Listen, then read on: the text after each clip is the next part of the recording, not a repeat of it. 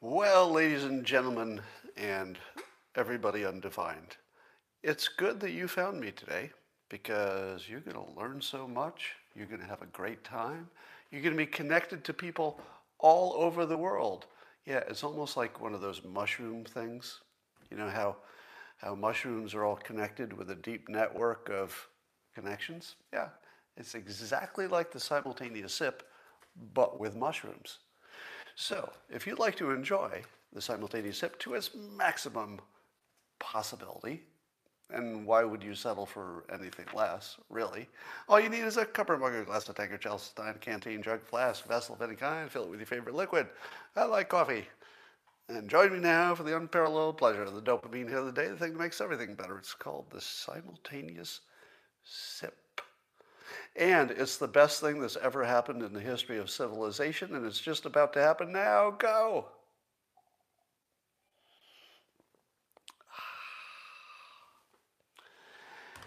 You know, um, every morning I prepare for these live streams by making notes and printing them out on my HP Tango printer. So I've usually got quite a bit. Uh, so I've got this page, you can see front and back. Um, and then my printer uh, printed this page. And then my printer printed this page. And then, oh, but it's not all bad. It also printed this page, which almost has some smudges on it. Um, and when I tell you that you would be watching me throw my printer off the balcony, I'm not kidding. the only thing preventing that is that other people are asleep in the house right now. Otherwise, you would be watching me heave it off of my balcony onto my sidewalk below. Now, I'm not promising I won't do that before the end of this live stream if I hear other people wake up. so if I know that the rest of the people in the house are awake, that printer is going off the balcony and you can uh, join in the fun. However, luckily, I've got a backup. Technology, wah, wah, wah. All right, here's the good news. Texas, Governor Abbott reports that the number of COVID related deaths in Texas yesterday was Zero. Zero. Texas, the whole state of Texas, zero COVID deaths yesterday. Wow.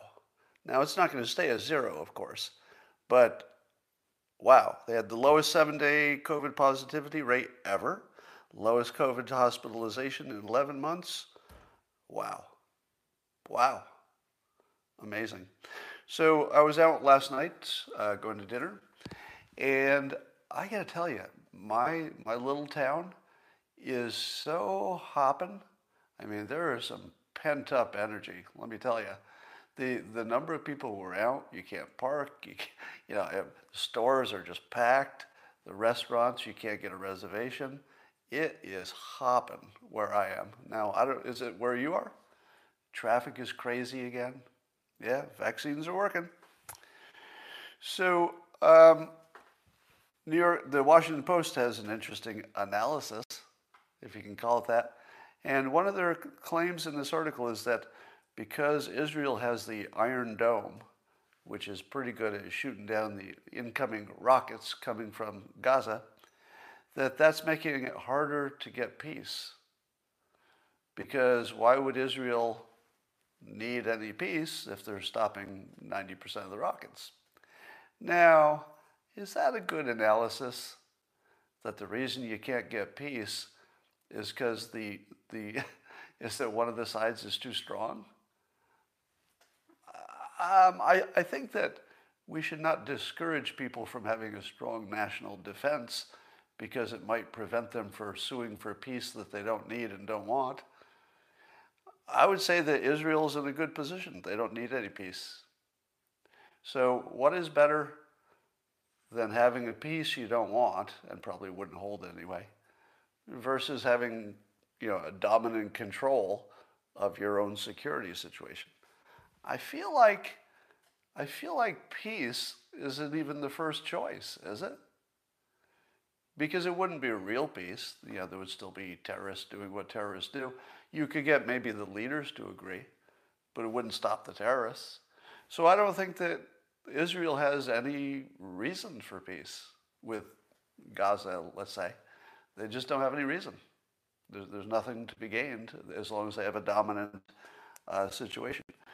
So, you know, and uh, Israel is getting bigger and stronger every day. So whatever they're doing is working, and they get situations like this and they take care of it. Probably be done in a month before it flares up again later.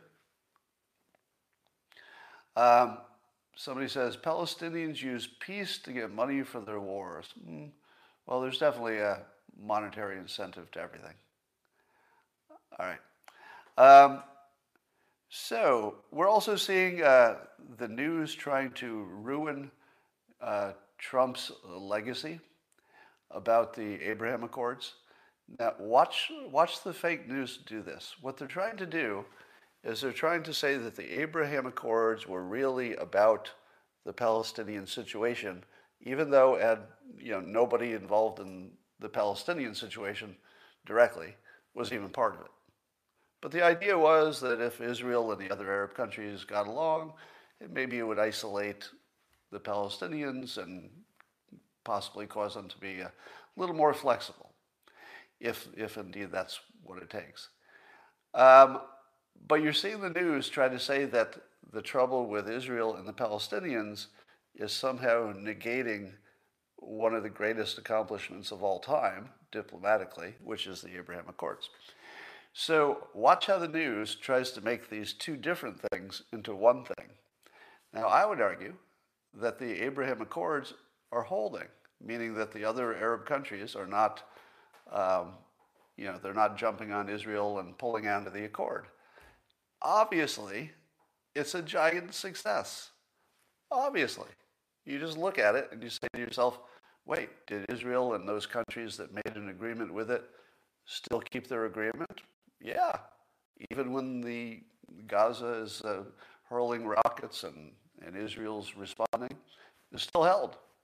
So it's exactly what it was intended to do, which is isolate the Palestinian situation and maybe make that easier to either deal with or to solve in the long run. So it is disgusting to watch the fake news try to turn a gigantic success into a failure by making it look like it was really intended to do something directly with the Palestinian violence, which it, it was never meant to be a direct uh, address to that problem. Um, Matthew McConaughey is uh, apparently quietly putting out feelers to see if he should run for uh, governor. Now, apparently, he polls uh, so high that he might actually win if the polling were accurate and held. Now, what do you think of that? Do you think that whatever problems we have uh, will be solved by a Governor Matthew McConaughey? Well, I liked him a lot more before he did that uh, those Lincoln commercials. is it Lincoln? Where it just is so cringy from beginning to end. Uh, I don't know. Uh, he apparently does have, he's got a college degree and some kind of, uh, I think, the arts, um, or some, some kind of Bachelor of Science in some kind of communication or arts sort of thing. So, and he was thinking about a lawyer, being a lawyer at one point. So apparently he's academically smart. So he's got that working for him, academically, quite smart. And he's well meaning and probably liked by both Democrats and Republicans to some extent. Um, I don't know if he needs to be governor because I don't know that there's a problem there in the first place. I mean, does Governor Abbott, is he doing a bad job that I don't know about? I mean, I've heard criticisms, but all the, all the governors are getting criticized. So I don't know if this is a problem that needs to be solved, but uh, I feel like there's something terribly broken with the world if Matthew McConaughey can become governor. oh, somebody says he wrote a book too. Um, you know, I think Reagan was a different animal because he was always political, even when he was an actor. Uh, but I don't know. I just don't know about actors becoming governors. It just doesn't feel like a good a good trend for the long time, long term. You know, arguably, even Arnold Schwarzenegger was kind of political before he ran for office. All right. Uh, how many of you saw the 60 Minutes on uh, the UFOs? So there's there are more videos of uh, alleged UFOs, which tend to be these uh, oval-shaped objects, which they never get a good picture of, but they can definitely see it on the infrared and on the radar. So we know something's there. I feel like it's fair to say there's something. And when we say UFOs are confirmed, which I cheekily did in my tweet about this live stream, uh, confirming a UFO isn't anything. it's like confirming that there's confusion. It doesn't confirm anything. It just confirms that we don't know what they are.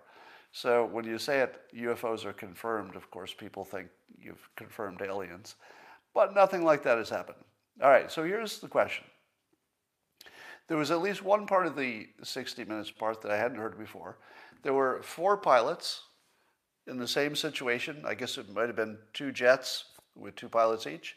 And they, they, uh, all four of them saw the same thing, they report that there was some oval object making the ocean swirl and then it flew away and it went right past them. And you know they could they could clearly see it etc and they didn't want to talk about it until now. And so you have to ask yourself what is more likely? That four people really saw something that is not of earthly design because apparently you know, it was doing things that earth technology can't do uh, or they always seem to do that. Is it more likely that four people are lying or mistaken, or is it more likely that, uh, that there are aliens who are visiting with advanced technology? Which one of those is more likely? Well, let's put it in context. Um, most of our headlines are about things that people see that aren't there. Right? Most of our hoaxes, and in fact, most of our headlines, even today, today, just pick a day, most of our headlines today are about things that people saw that weren't there. It's most of the news. Most of your experience every day involves people clearly seeing things that aren't there. Your coworkers remember a conversation that didn't happen. The news is reporting something that didn't happen. I, I just gave you an example. There'll be a few more before we're done. So, one hypothesis that four people could have the same crazy hallucination or just mistaken uh, perception, that is the most common thing in the entire world. It feels like it's not, right? because we all think that our perceptions are pretty good. so we think, well, our perceptions are good, other people's must be at least a little bit good. So it seems like it would be really unusual that four people would see a, a UFO right up close and they'd be military people and they'd have the same story. What are the odds that that didn't really happen? Really high, really high, like close to 100% high. It's the most common thing in your experience is that people see things that aren't there. Now, how common is it in all of our experience to see a confirmed alien spaceship? Well, so far none in, in the history of civilization. So far none confirmed. But we certainly have lots of stories about them. Now, if you have one situation, which is the most common situation in reality, people seeing things that don't exist, even when multiple people see it, very common, versus something that's never happened and would be extraordinary and violate physics if it did. Kind of, kind of equal odds, would you say? No, not even close. If I, if I could bet my entire net wealth and, and have a, a certain answer. You know, hypothetically, if you could know for sure, I would bet my entire net wealth that it's not an alien spaceship. Now, I don't even know if it's a spaceship. Could be anything. But we'll maybe someday we'll know. Here's another uh, news that I'd say I'm a little skeptical of. Apparently, there's a story in USA Today that a, uh, a woman who is a black homeowner had her home appraised twice and worried that she was getting a low appraisal because she was black. So she decided to do an experiment in which she got a white family to pretend it was their house. And then the third appraisal of their house was double, double what the first two were. So, clear racism, right? What else could it be? I mean, it's in the news, so it must be true. I can't imagine that the news would report something that's totally untrue. But do you believe that one woman's house was appraised uh, by two people for, I guess, 110,000 and 125, and then the third one was double. It was like 249,000 or something like that. Do you, do you think that sounds plausible? Because the USA Today reported it like it's true. No, it's not plausible. it's not plausible. It's not even slightly plausible. And you should see the comments on the, the tweet from people who do appraisals for a living. The people who do appraisals for a living say, nope, not possible, because you have to show your work. The appraisal business is about comparables, finding other homes that are sold uh, for a certain price that are similar if the appraisal doesn't show that the other homes in your area sold for a similar price, you're not going to turn that you're not going to turn in that appraisal because your own appraisal would say it's fake. Here are all the other houses just like yours, and then here's yours completely different than all the other houses like yours. And we're going to just keep it that way because we're appraising it for half of what all the other houses are worth. Do you think that happened? No. No, it didn't happen. Now, some people are speculating that what did happen is that the first two appraisals, uh, I think we do know this, was during the, the, the depths of the coronavirus problem when nothing looked like it was worth anything. And then the third appraisal happened when things were picking up. The stock market was up by 50% or whatever, whatever the number was. And home values were zooming. So, but still, doubled. Do you think your home doubled? No. I don't know what the real story is, but this is not real. All right? And have I told you about stories that are a little bit too on the nose? A little bit too on the nose, isn't it? The, the clever black single mom, I think, uh, actually, I think she's a single mom. I'm not sure about that part. But, you know, she, she's, she's a victim of racism so bad that her home was appraised at half of its value. No, that didn't happen. I'm sorry. Now, if I'd seen this story and it said there's a 30% difference, I wouldn't have even questioned it. Really. I mean, I would have been horrified if there was a if there were a 30% difference. That would be horrifying.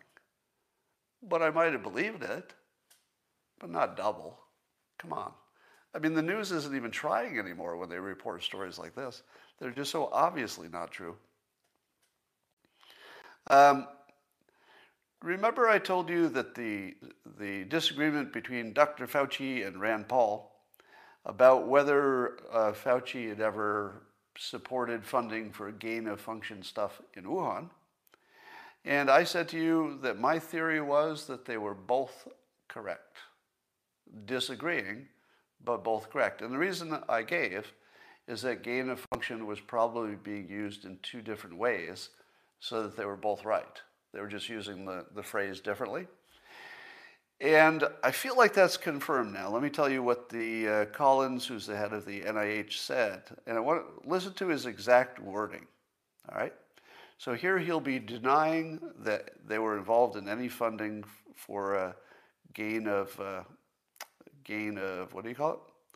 Uh, so here's what he says, quote, let me be very clear. We never approved any grant that would have supported gain of function research on dangerous coronaviruses. Okay, keyword dangerous to see if they could be more transmissible or lethal for individuals in the human species. He added, and they said, that was not something that we would have done. Now, watch the exact wording here. We never approved that kind of research. And that's something Senator Paul might want to be a bit more clear about. That kind of research. So he starts out by saying, talking about uh, gain of function on dangerous coronaviruses. And he says we never funded that kind of research. But gain of function is a big category, and gain of function to weaponize it is a subset of that category. So, is it true that they did non weaponized research on gain of function, but they did not fund in any way weaponizing gain of function? I feel like that's what's going on. So, this looks like fake news meaning that it looks like there's a disagreement, but they're just using the words differently, I think. That's my, that's my current hypothesis. Do you remember uh, Project Veritas said uh, had an under, undercover video of a CNN uh, uh, technical director, I think he was, and he was saying about how CNN plans to uh, panic us about the climate as their next big theme that they'll weave into everything. Well, here's your example of your CNN climate panic porn. In an ever, so their tweet today, in an ever warming climate, ripple effects or chain reactions could lead to altered weather patterns across the globe thanks to a melting Antarctic ice sheet, a new study says. So here's my problem. What would happen if we knew that, let's say we knew that the fake news was damaging people's brains because they were getting too afraid. They were frightened to death about uh, white supremacists under the bed. Now they're frightened to death that the Arctic ice sheet will cause, you know, the Earth to fall apart from global change, global climate change. What, what would happen to your brain if you were believing the news? It would be massive mental health problems, right? Now, here's my question if the news created massive mental health problems for profit, you know, they're not, they're not trying to give you mental health problems, but it's an outcome of all the fake news. Um, who would report it if it were happening? That's a problem, isn't it? If the problem was, you know, imagine hypothetically, it's a massive mental health problem directly caused by fake news who would report it? Who would report it? There's nobody to fucking report it, right? It's one of the biggest problems in the country by far, but the news can't report it. This is one where even, you know, Fox News can't even report it about CNN. CNN can't even report that about Fox News. And they fight all the time. But reporting it would require accepting that you're both at least a little bit part of that process. So the news can't report on what might be the biggest story in the country right now massive mental health problems from the news. Now, is there any science to support that? Apparently, yes. Apparently, there's plenty of science. Are we following the science and reporting that the news is creating massive mental health problems? Nope. Nope. We don't follow the news in that case. Um, will uh, climate change become a precursor for war under the Bush doctrine? Well, that's interesting. Uh, I feel as if climate change and racism have the same uh, overall quality, that you can apply them to every other uh, topic. Everything could be something about racism, everything could be something about climate change. You can make those fit, anything. So, will somebody use it to justify a war? Definitely. You know, we don't know the details, but we know climate change will be, will be used to justify everything. All right? Um, now, how about, uh, I just saw a mention of the New York Times article. Ben, was it Ben Smith? Yeah, Ben Smith was writing in New York Times about the story about the Jeopardy contestant who won three times in a row, but when he, uh, the first time he held up one finger, the second time he won, he held up two to show he'd won twice. And the third time when he held up three fingers, he unfortunately decided not to do these three fingers, but to do the, uh, these, I can't do it without, I can't, I can't give you an example. But uh, he used like a, uh, a catcher in baseball uses, uh, uses these three fingers to say three. And uh, apparently, there was a big organization of past participants on Jeopardy. Uh, it's a thriving, you know, sub community on the internet, and they decided that uh, he was really sending the secret white supremacist hand gesture. Now, Ben Smith just rips that apart and essentially just treats it like nonsense. And the tone of Ben's article is that all of these past Jeopardy contestants, who are by definition way smarter about facts than the average person, were completely bamboozled by the belief that they could see a white supremacist right in front of them. Now, UFOs, some people believe exist because so many people saw it with their own eyes. With their own eyes, they saw it. They saw the UFOs. So therefore, they must exist, right? Well, several million people saw this poor Jeopardy contestant look like a white supremacist. And apparently, he's not. so, um, is this mental health problem? I think it is. I think it is. Uh, I'm saying that the, uh, the news should be covered by the FDA. Maybe. Should the news be regulated by the FDA because it's like a drug? You could make that argument. I mean, it would never fly. But from a scientific perspective, yeah, you could make that argument. Um, so, are, uh, can we say that there's a massive mental health problem because all of these Jeopardy contestants thought they saw something that didn't exist? Yeah, yeah, we can. to me, that looks exactly like proof of a, a major mental illness caused by the fake news. Um, 5, 538 is reporting that nearly every Republican who voted to impeach Trump, including Liz Cheney, uh, has been either admonished by the party or attracted at least one primary challenger. So it really kind of suggests that Trump is still in charge of the Republican Party because he can take out anybody who opposed him. If Trump can still take out, and I think he can, anybody who opposed him, how is anybody going to prevent him from being nominated again? I mean, I'm not saying you'd want to prevent it. I'm just saying it feels like nothing can stop it at this point. I, I feel like Trump can just take out one person after another until the, until the field is clear. So I don't know that that's going to happen, but it's certainly possible. All right, here's some uh, fake news alert. So you may have seen some video clips of the uh, director of the CDC, Rochelle uh, Walensky. And um, she mentioned there that we now have and this was mentioned in a tweet on This Week ABC News. Said, uh, let's see, she's quoted as saying, We now have science that has really just evolved in the last two weeks that demonstrates that these vaccines are safe, they are effective. What? Wait, what? What did I just say? Are you telling me that the head of the CDC only found out in the last two weeks that the vaccines are safe and effective? That's what the tweet says. And it's a tweet from This Week ABC. So that wouldn't be fake news, right? I mean, they wouldn't, they wouldn't just blatantly tweet out a complete falsehood, would they?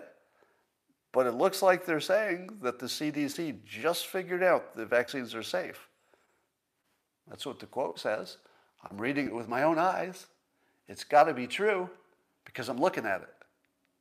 Right? If you see it with your own eyes, it's true. Isn't that what we've all learned? No. I hope not. No, you see it with your own eyes, it doesn't mean anything. It doesn't mean it's true at all. In fact, the tweet is completely misleading compared to the situation. So I listened to the full clip, and the, the tweet is just misleading. Uh, of course, they've known that the vaccinations had passed all the testing. Of course, they knew the vaccines were safe. There was more to the statement. This is a Rupar. She got the, the statement was kind of cut off so that uh, it looked like she was just talking about the safety of the vaccines as if they had just discovered it this week or last week. No. The specific thing she said is that we just discovered, like in the last few days, that if you're vaccinated, but you also get the, the coronavirus, which can happen, you basically can't spread it. That's a big deal. That's, that's a, a gigantic big deal that you can't spread it, even if you have it, as long as you're vaccinated. That changes everything. And that was the main context of the, the, the rest of her point. She said, We know the vaccines are safe and effective, and recently we found out they're even better than we thought. That's all it was. She literally said nothing except things you'd, you'd want her to say, which is, We thought it was safe, now we know it's extra safe, and on top of that, we know that vaccinated people who have it can't give it. That's gigantic.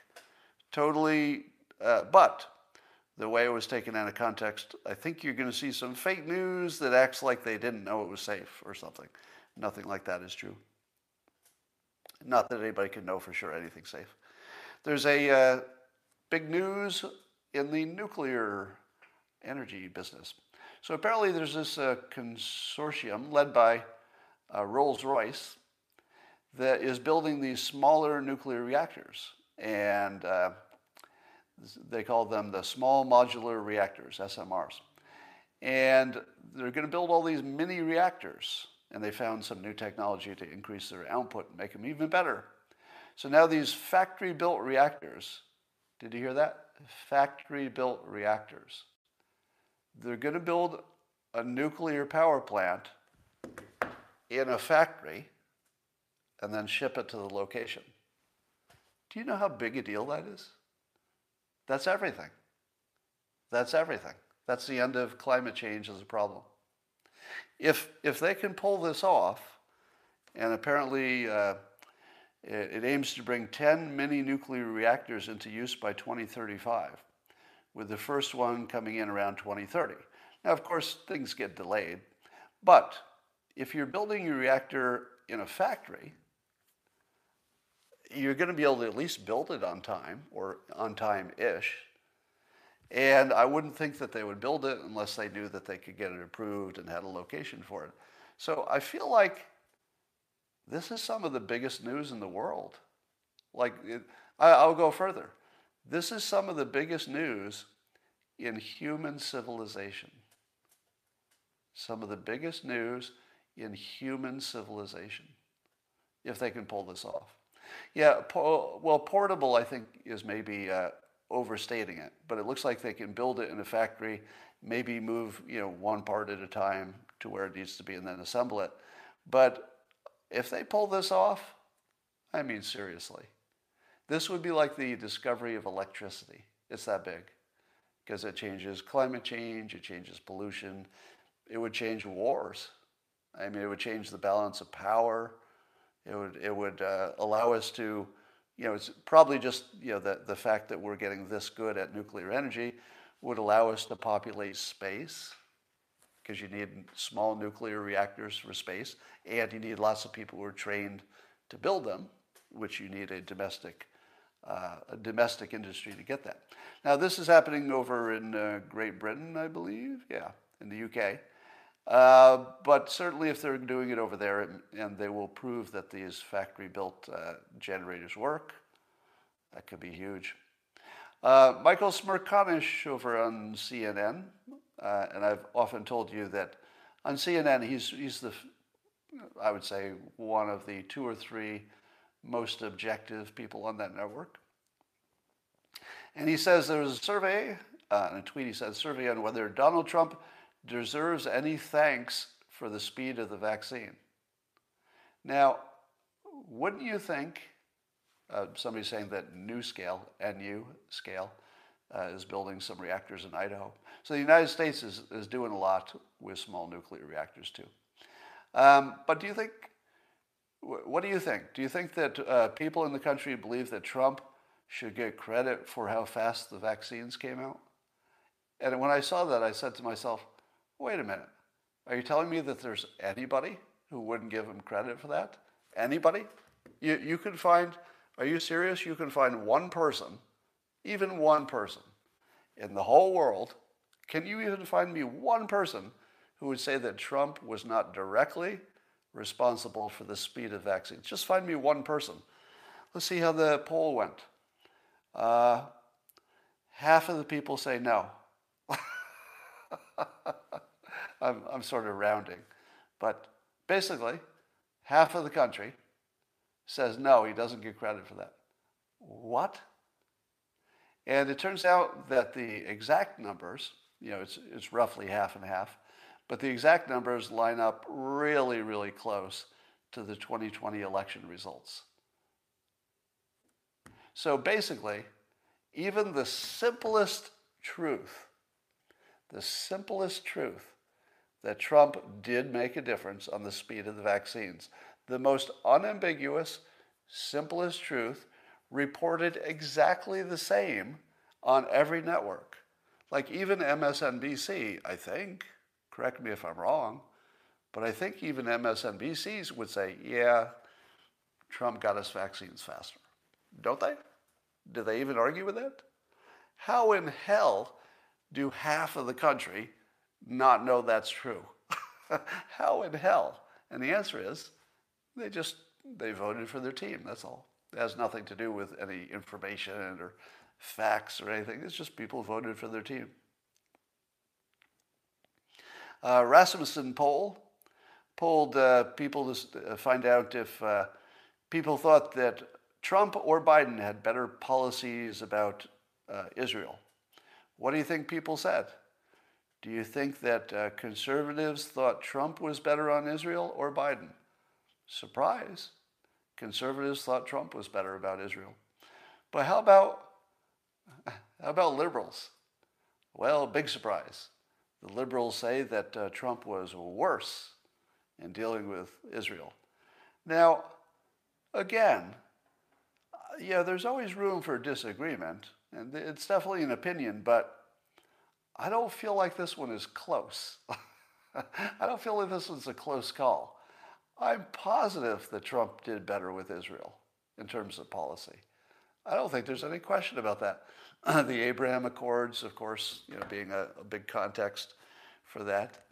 Uh, it's just amazing that there's a disagreement on that, which you know is further proof that we don't use facts or data. So you all remember the story of the CEO of Coca-Cola getting a little extra woke and going public with his opinions on the election. And uh, today there's uh, the first Dilbert cartoon on Dilbert's CEO deciding to get more political because he thinks it'll be good for business. Maybe it won't be. So you've got a few days of uh, Dilbert's CEO being, uh, let's say, inspired by the CEO of Coca-Cola. Now, how many of you know uh, Elon Musk's one of his rules for uh, work. Uh, this has been widely reported that Elon Musk has a, um, let's say, a philosophy for how Tesla should be managed. And he explicitly says this I'm paraphrasing, but he explicitly says this that if, you're doing, if you have a company rule that could show up in a Dilbert comic, maybe you shouldn't do it. yeah, a very simple rule. If you look at the rule and you say to yourself, oh, that could end up in a Dilbert comic strip, maybe don't do that rule. Maybe that's a rule you should rethink. So that's the, uh, the Elon Musk theory. And the CEO of uh, Coca Cola will be testing out that concept because he did just become a character in a Dilbert comic. We'll see how that works out for him. All right. Um, that is pretty much what I want to talk about. Just checking my many notes. All right. Is there anything I forgot to talk about today? Um,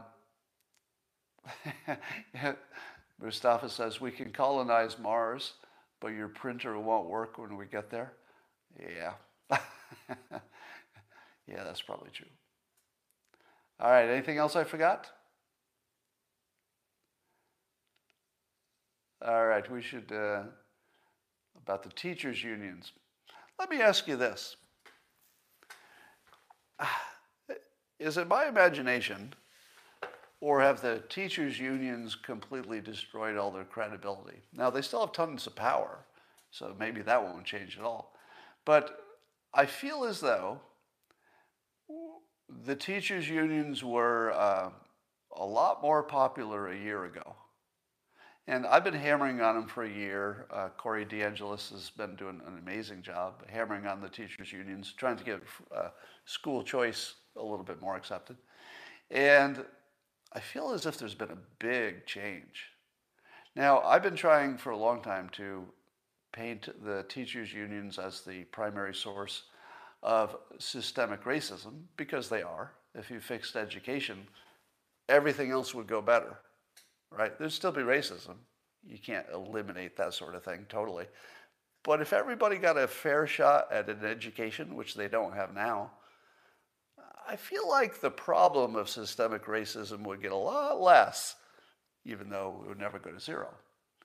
So uh, I'm getting lots of uh, suggestions here for how to destroy my printer. I like the trebuchet. Yeah, the, I might have to build a trebuchet just to see how far I can. Did I pronounce that right? Uh, to see how far I can toss my printer. All right, let's see. My sense is the teachers' unions are still big, but now very brittle. Yeah, I think so. I, I feel as if we're getting close to the breaking point. Now, apparently, there is more of a waiting list for classic uh, charter schools than there are spaces. So there, there's that didn't make sense. But there's a waiting list for charter schools. And as long as there is, that pressure is going to continue. And I think there are a lot more a lot more prominent people willing to take on the teachers unions. Know, have I told you that the the government gets to be in charge until they just can't do their job. And then the citizens are in charge. Now, that's not written in the Constitution, right? Uh, nowhere in the Constitution does it say, does it say if, your, uh, if your leaders are incompetent, you could just take over and just make the decisions for them. It doesn't say that, but it's true. Sometimes there's just for whatever reason, our leaders just can't lead. Uh, for example, in the coronavirus, leaders can't lead the way we want them to because leaders have to focus on safety over lifestyle. Makes sense. You don't want them to change that. But it requires that toward the end of the pandemic that the citizens take control. And I'll tell you, I, in my town, it looks like it's already happening. I mean, the masks were pretty much off yesterday. Um, it, it's a lot of you want to see my printer being destroyed. I'm just watching the the comments go by. Anyway, my point is on, with the teachers' unions, uh, neither the Republicans nor the Democrats can go as hard against them as they'd like because the teachers' unions are too strong. So they could, they could fund you to be removed from office if you go against them. So politicians are the wrong tool for fixing school choice because they're too weak compared to the teachers' unions. But I don't have that problem. The teachers' unions can't hurt me. I mean, they could try, but what are they going to do? The teachers' unions can't hurt Corey DeAngelis. The teachers' unions can't hurt any blue check person who retweets anything they hear I say about the teachers' unions. And so I would say that this is yet, yet again another case where by design, you know, what it is that it means to be a leader in America and how you get your money and how you get re- reelected – by design, our political leaders can't help us on this. It's sort of going to have to come from the, the parents and the public. So I think the public has just got to take control of this decision. Yeah, at some point, there's going to be enough public force that the, the politicians will just have to cave. So we have to be more powerful than the teachers' unions or the teachers' unions get everything they want. So, what does social media give you? How many times have I told you that our current form of government is no longer a republic? This is real. We're not a republic anymore. We are something closer to an influencer based democracy meaning that we let the public, we let the leaders, you know, pick up the garbage and, you know, make sure we have a military and do the basic stuff, right? But the moment our leaders can't do a decision, they're just the wrong tool for the job, as they are with coronavirus, once it gets to the end of it anyway, the public just takes over. And when I say the public takes over, there are usually some influencers, some handful of influencers, who have enough influence that pretty soon they, they start moving the numbers. If you look at the uh, school choice preference polling, and you look at it today compared to a year ago, pretty big move, right? There's way more interest in, in school choice than there was even one year ago. Where did that come from? None of it came from our leaders. Correct me if I'm wrong, but name the leader who's always talking about school choice. Um, who? Now, I know that uh, Republicans talk about it all the time, but it's usually just in a list. Like there, there's no leader you can say, oh, there's, that's, the, that's the school choice person. You know, in the way that you could say AOC is sort of a climate change, you know, leader, like it or not. I mean, she's associated with it. But who is, who is the leader who's going against the, teachers' unions? they just talk about it. Trump talks about it a little bit. He doesn't really try too hard, right? Um, yeah, so, so my point is that the public does run the country at this point via influencers, via social media, which eventually will push the news business, which will eventually push the politicians. But for these complicated ones, it's the public. The public is already in charge. Um, Used to be Betsy DeVos. Yeah, but Betsy DeVos, uh, when you have that job, um, you just don't get much attention if you're if you're in the cabinet. Yeah, all the all the Republicans talk about it, but it's not like a big theme. You know, it's not like climate change or anything. It should be, but it's not. Uh, did you hear the story? There was just a massive amount of fentanyl that got captured at the border. Border, massive amount. Now, you know that that mostly comes from China. So now we know that China is killing us with fentanyl intentionally. And we know that the coronavirus came from the Wuhan lab. We don't know the details of that. But would it be fair to say that we are already losing a chemical and biological war to China? So China is polluting our atmosphere, which will cause us to spend massively on climate change because they're polluting it, sending us fentanyl, and coronavirus. It's basically full scale World War III chemical warfare, chemical biological warfare. We're in it. I mean, we're in the middle of a gigantic war that just took half a million casualties this year, but we just act like it's something else. So um, I'm not on the side that says that uh, China released any kind of virus intentionally. I think that would be crazy.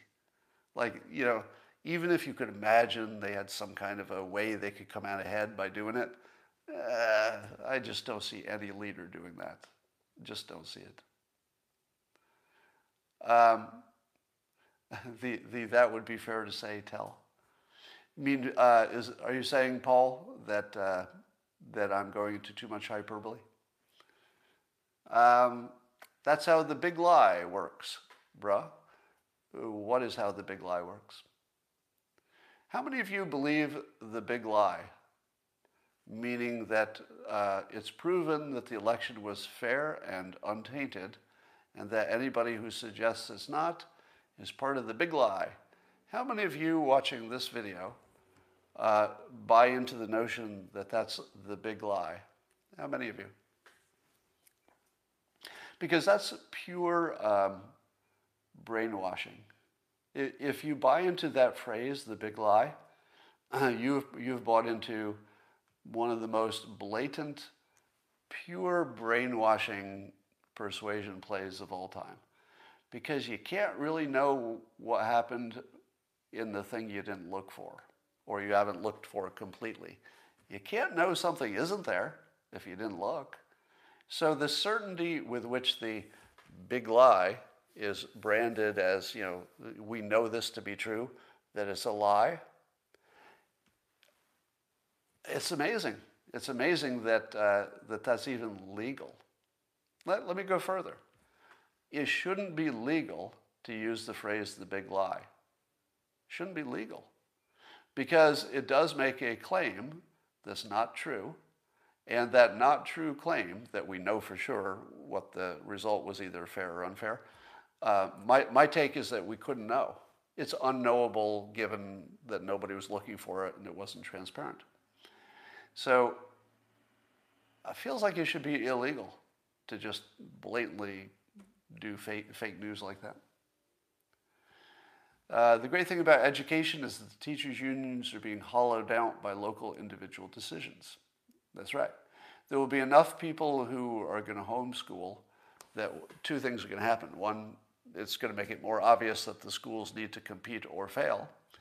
Uh, and number two, the homeschooling, if you get more and more people homeschooling, then the, the technology and the systems which do homeschooling will just get better. And apparently they're really good now, so they'll just keep getting better. Um, all right. Uh, yes, teachers are good and unions teachers' unions are bad. Not unions are bad, but teachers' unions are bad. Um, somebody says the big lie is that Biden won. That's no more smart. You know, it, if you're going to say that we know for sure either way, that's just that's just not where the smart people should be. The smart the smart people. Here's the smartest opinion, because it's mine. defenestrate the printer. Maybe I will. The, the smartest opinion on the election uh, credibility is that we can't know because we haven't looked for it. Um, so we don't know if it was fair or not fair. It's unknowable. But we do know that the system has installed the president. So the system did what the system did. So I'd say that the system gave us a president, and, and that's fine. Somebody says, Scott's ego is taking over. Well, you get banned for that. Now, what will I do? Shall I just, uh, I'll hide, I'll just hide you so you don't exist anymore. Um, keep in mind that all criticism is welcome, but you have to give a reason. Scott's ego is taking over is not a reason. And if there's somebody here who operates without their ego, please let me know, because I would like to meet such an amazing person. Uh, all right. Uh, oligarchs do work. I don't know what that means. Uh, logic arguments, please. Yes, yes, please. All right, that's all I got for now. I'm just babbling, and I will talk to you tomorrow.